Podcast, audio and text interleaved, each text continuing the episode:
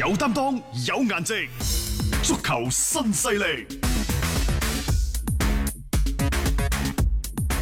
接住呢，我哋睇巴塞羅那。大家知道啦，朗奴高文已經走馬上任啦，並且上任嘅第一刀呢，就揮向咗美斯身邊嘅嗰班嘅朋友們，嗯冇錯嗯又或者係隊友們。其中呢，就係蘇亞雷斯成為可能係第一個被趕離隊嗯嘅球員，係真係趕嘅。趕啊！即係而家係動員佢走，嗯去邊度啊？唔係你啱啱嚟歐洲嗰陣時，阿積士幾好，你翻阿積士啊！一陣間 仲甚至乎係傳話曼聯又動咗心思想簽，但係即係想簽蘇亞雷斯啊！但係蘇亞雷斯自己本人係唔想走嘅，嗯唔想走佢已經嗯喺正式咁樣即係誒宣告咗啦，嗯就係我真係唔想走，我淨係想留低。履實行際上合呢同。啊，蘇亞雷斯舊年三十三場波都入咗廿幾隻，嗯就數據嚟講唔錯 O K 㗎，O K 㗎佢係。只不過呢，即係朗奴公民上到嚟話，全部都要剪。嗯咁即係話從呢一個比基開始，包括咧保斯基斯嗰啲全部都剪晒。嗯但係喂，你話炒就炒嘅咩？啲球員如果唔想走，啊你。喐佢唔到㗎喎有合約喺身嘅喎，佢就一句我要履行完呢個合約，你甚至乎我放屁嗱，巴爾就係咁樣樣噶啦，啊佢就公然搞對抗嘅，你而家誒如果夾硬嚟，你做唔到想要嘅效果，有機會適得其反嚇，啊呢樣嘢朗豪高文其實佢需要去謹慎啲嗱，，首先呢，朗奴公民開出咗一份嘅隱瞞名單先嚇。喺嗯呢、份隱瞞名單當中呢，最令人意外嘅、嗯就係佢想重召舊部嗯，米高堅尼。米高健尼啊，你米高堅尼呢，就大家知道呢，就誒即係出身於英格蘭曼曼聯，嗯然之後呢，就誒呃去咗愛華頓。佢喺愛華頓嗰陣時咧，羅公民做愛華頓主教練嗰陣時，可能用佢用得好啊。嗯米高堅尼呢，其實二十七歲又係當打嘅嚇，嗯所以即係你揾佢。另外呢，就仲有雲迪碧克同埋迪比嗯，呢兩個，亦都喺朗奴高文嘅嗰個隱瞞名甚單至有當中。傳話朗豪高文即係話過嚟，即係教咗巴塞，仲講話一定係可以將雲迪碧克係帶過嚟添，嗯咁即係呢啲咁嘅傳聞都出埋嚟嘅。嗯咁老實講，呢種革新或者係將嗰個嘅陣容咧一個大嘅一個執位咧，嗰、個決心咧就好明顯仲㗎啦。有一個呢，就係韋拿杜姆，嗯，利物浦嘅利中物浦場嘅中場。都係荷蘭因為國腳韋拿杜姆呢，就誒，佢哋喺荷蘭國家隊個合作話非常之愉快。嗯再加上呢，韋拿杜姆呢，今年二十九歲，佢同誒嗯利物浦嘅合約呢，就仲係最尾一年。嗯誒唔係話即係韋拿杜姆係利物浦不可或缺嘅中場球員，但係而家一個年紀廿九歲，一個仲有一年嘅合約期，呢兩個點呢，真係可能令到呢就韋拿杜姆。嗯即係會係成為一個被挖角嘅對象。第一，其實作為球員本人喺咁嘅年紀，想攞一份更加高嘅人工，正常啊，相對係比較合理。因為榮譽佢都攞過晒啦。但係你而家 好似又俱樂部又未傾，嗯咁咪馬上眼睇住三張 嘢，接住落嚟我點辦呢？嗯，你都要為自己未來去做打算㗎嘛，即係難得呢個時候咧，就國家隊主教練，即係曾經嘅國家隊主教練朗豪高文啦，又伸出咗呢個橄欖枝係嚇。呢一個朗奴高文就想佢呢過去帶一帶法蘭基迪莊，嗯就令到呢就法蘭基迪莊、韋拿杜姆，然之後呢就係美斯、迪史特根，仲有個咩蘭格乃啊。啊，朗格勒啊嗯，咁啊就呢班人就。成為巴塞嘅嗰個所謂嘅主心骨啊，主心骨。嗯啊！喂，真係革新得好緊要嘅啫喎，因為誒、其實攞勞高文就覺得呢，正係韋拿杜姆嘅出色表現，幫助荷蘭國家隊度過咗最黑暗嘅時期。嗯誒，佢嘅嗰個戰鬥屬性啊，正係球隊最需要嘅。嗯所以佢覺得喺巴塞最困難嘅時候呢，都希望韋拿杜姆呢可以係挺身而出，嗯幫佢一次忙。啊，再加上呢，啱啱初嚟報道呢，即係將自己啲班子更加好咁去搭建翻啦，我覺得都正常嘅。即係作為朗豪朗豪高民嚟講，因為佢嚟到我哋之前節目已經講嘅話，佢嘅任務第一第一點就係要高舉屠刀，佢要愛嚟係去做呢一個嘅生殺嘅一個啊，即係一個咁嘅動作嘅，佢但係肯定要剪一啲人但係嘅。朗奴高文你小心喎、嗯，佢而家係腹背受敵嘅喎。係因為嗰邊咧，阿方迪啊，即係下一屆主席嘅大熱門已經講咗㗎啦。嗯佢話、如果我當選嘅話呢，我一定唔會用朗奴高文。儘管你而家做主教 練，佢只會喺兩個人當中做選擇。第一係格調係南，第二係沙維。啊嗯即係話，只要明年大選我走馬上任啊，方迪走馬上任嘅話，啊你朗奴高文你就拜拜啦。嗯嗱，呢個係背，背係因為敵人。啊嘅嘅唔係敵人嘅敵人啊，係敵人揀翻出嚟嘅人，我肯定就唔要前前朝遺老，我肯定唔要㗎啦啊冇。錯冇錯。其次呢，就係佢想炒人，但係冇咩人想走，嗯個個都話誓與巴塞共存亡，係啊， 個個賴死你啊搞！死啊！嚇而家個個都話誓與巴塞共存亡啊，冇邊個願意走㗎。雖然你列出咗一個十幾人嘅所謂大清洗嘅名單。你清得喐先你得請你㗎。喐至得㗎，除非咧你話唉，哎我俾晒錢俾你，過去以後幾年啲錢俾晒你，然之後送你走啦。即係巴塞仲有咁樣樣嘅豪氣，又唔至於啊！之前買人買到咁樣樣係即係鏡手鏡腳啊最啦。關鍵嘅，佢想留翻低嘅美斯嗯，話已經兩個人公開咁樣已經係即啊係見過面啦。係美斯而家休緊假都唔休啦，啊，翻嚟嗯傾偈嗯啊翻嚟巴塞呢度傾偈，傾完偈啦。巴塞誒呢一個美斯已經好當面同阿同阿啊朗豪高文高文講咗啦嗯。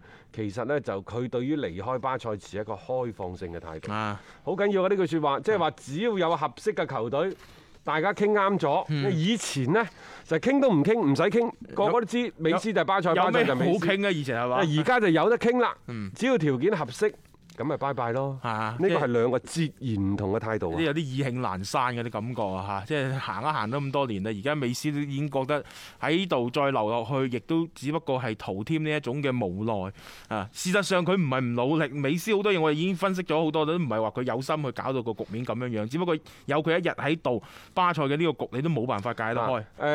其實呢，就喺未揾朗奴高文之前呢，巴圖美奧係揾過啊邊個呢？揾過雲高爾嘅。嗯，雲高爾喺上世紀九啊年代，佢曾經係做過巴塞嘅主教練。係嗰陣時啊，荷蘭幫啊帶嚟嗰扎成班嘅荷蘭幫，大家仲記唔記得啊？嗯但係佢呢嗰兩年就唔算話太好，係但係佢都攞過兩年嘅西甲聯賽冠軍，喺歐戰嗰度呢，冇咩太多嘅出色嘅表現。嗯呢個就係雲高爾。巴圖美奧去揾雲高爾嗰陣時，雲高爾唉我都老啦，基本上唔打得㗎啦。但係佢話喂。朗奴高文，你諗諗佢啊！呢、個幾好㗎，呢、個人真係唔錯㗎。第二點，阿巴圖美奧先生，你最緊要記住啊，美斯不可留啊！ 嗯佢都幾挑通眼眉喎啊，啱嘅， 即係呢句話呢句話講出嚟呢，唔係咁多人夠膽咁樣講呢啲咁嘢嘅。但係雲高爾有江湖地位，亦都切中要害啦。唔係美斯有幾唔好，而係呢種局，美斯佢喺度時間太長啦，你亦都係圍繞住佢而產生嘅一系列嘅一啲問題呢，你只能夠係美斯佢嘅人離開咗巴塞，先有一個緩解嘅機但會係我話唔走，你點辦呢？嗱，首先係蘇亞雷斯話唔走，啊！然之後呢就沙治奧羅伯圖話唔走，唔走係啊，保斯基斯又話唔走，呢幾個都係隊長 個個或都者話係唔走嗯副隊長級別嚟㗎，個個都唔走。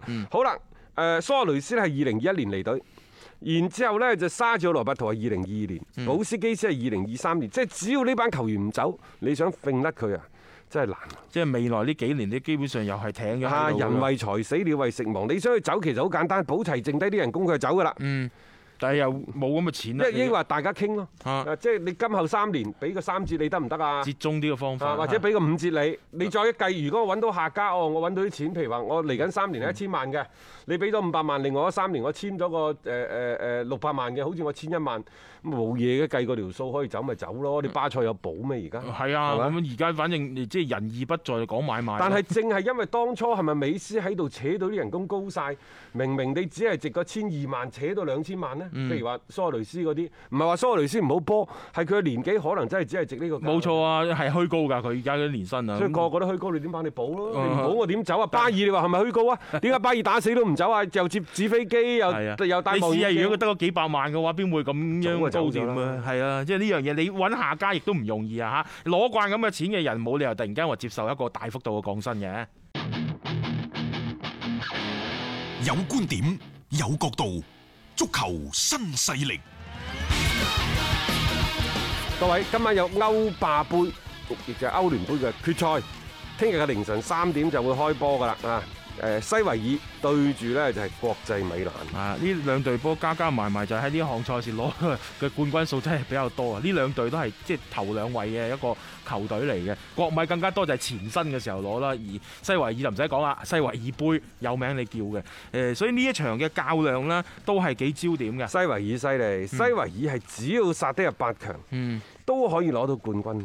呢都唔好話決唔決賽啊嘅問題。個係佢哋第六次闖入咗歐霸杯，亦就係歐聯杯嘅決賽啊。人哋前五次全部贏晒㗎。啊，即係呢種嘅奪冠率係百分之一百嘅喎。零七零八，然之後一三到一五，啊嗯佢就係打入過五次啫嘛，決賽 贏晒。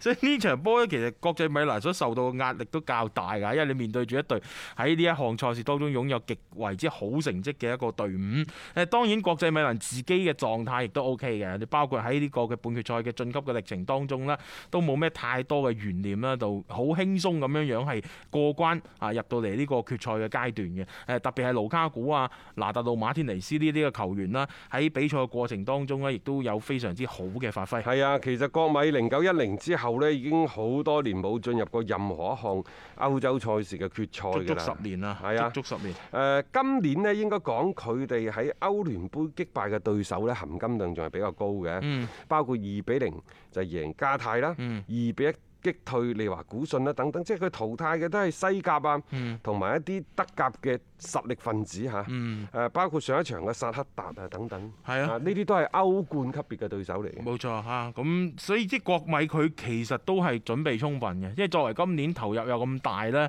聯賽嗰邊衝擊唔成功，咁呢個歐戰嘅冠軍呢，誒、都係佢哋自己比較即係即係點講咧，主要去衝嘅一個目標嚟嘅。啊，原來歐聯杯嘅次數嘅排名嗰度呢，即係包括之前嘅歐洲聯盟杯啊，嗯同大家統計咗一次嘅。西維爾而家係五次捧杯排第一位嘅。嗯，嚇！呢個呢個紀錄暫時冇人可以超越，因為排喺身後嘅呢，就係祖雲達斯、利物浦、馬體會，包括今晚國際米蘭係啊都係攞過三次嘅歐聯杯嘅冠軍。如果今日國米贏咗嘅話，佢係四次可以啊，獨佔第二位啦。跑跑跑上嚟第二位嘅咯。係啊， 所以我咪話呢兩隊波加埋就喺呢一項賽事，但我記記得呢，國際米蘭都可能係前身嘅歐洲聯盟杯啫。以改制前啊改制之後，佢未攞冇歐聯冇攞過，你杯冠軍諗下呢十年都冇啦，都冇歐戰決賽入過啦，咁點會有佢份啫係嘛？所以今晚係一個好好嘅機會。今晚大家仲睇睇下啦，睇下 A 山齊斯可唔可以火線復出呢？因為我而家收到嘅自然兩個唔同嘅消息，嗯一個上唔到，另一個呢就話呢一個係得嘅。啊有機會嘅。相關嘅情況，我哋聽日嘅節目裏面咧，再同大家咧去詳盡咁分享翻。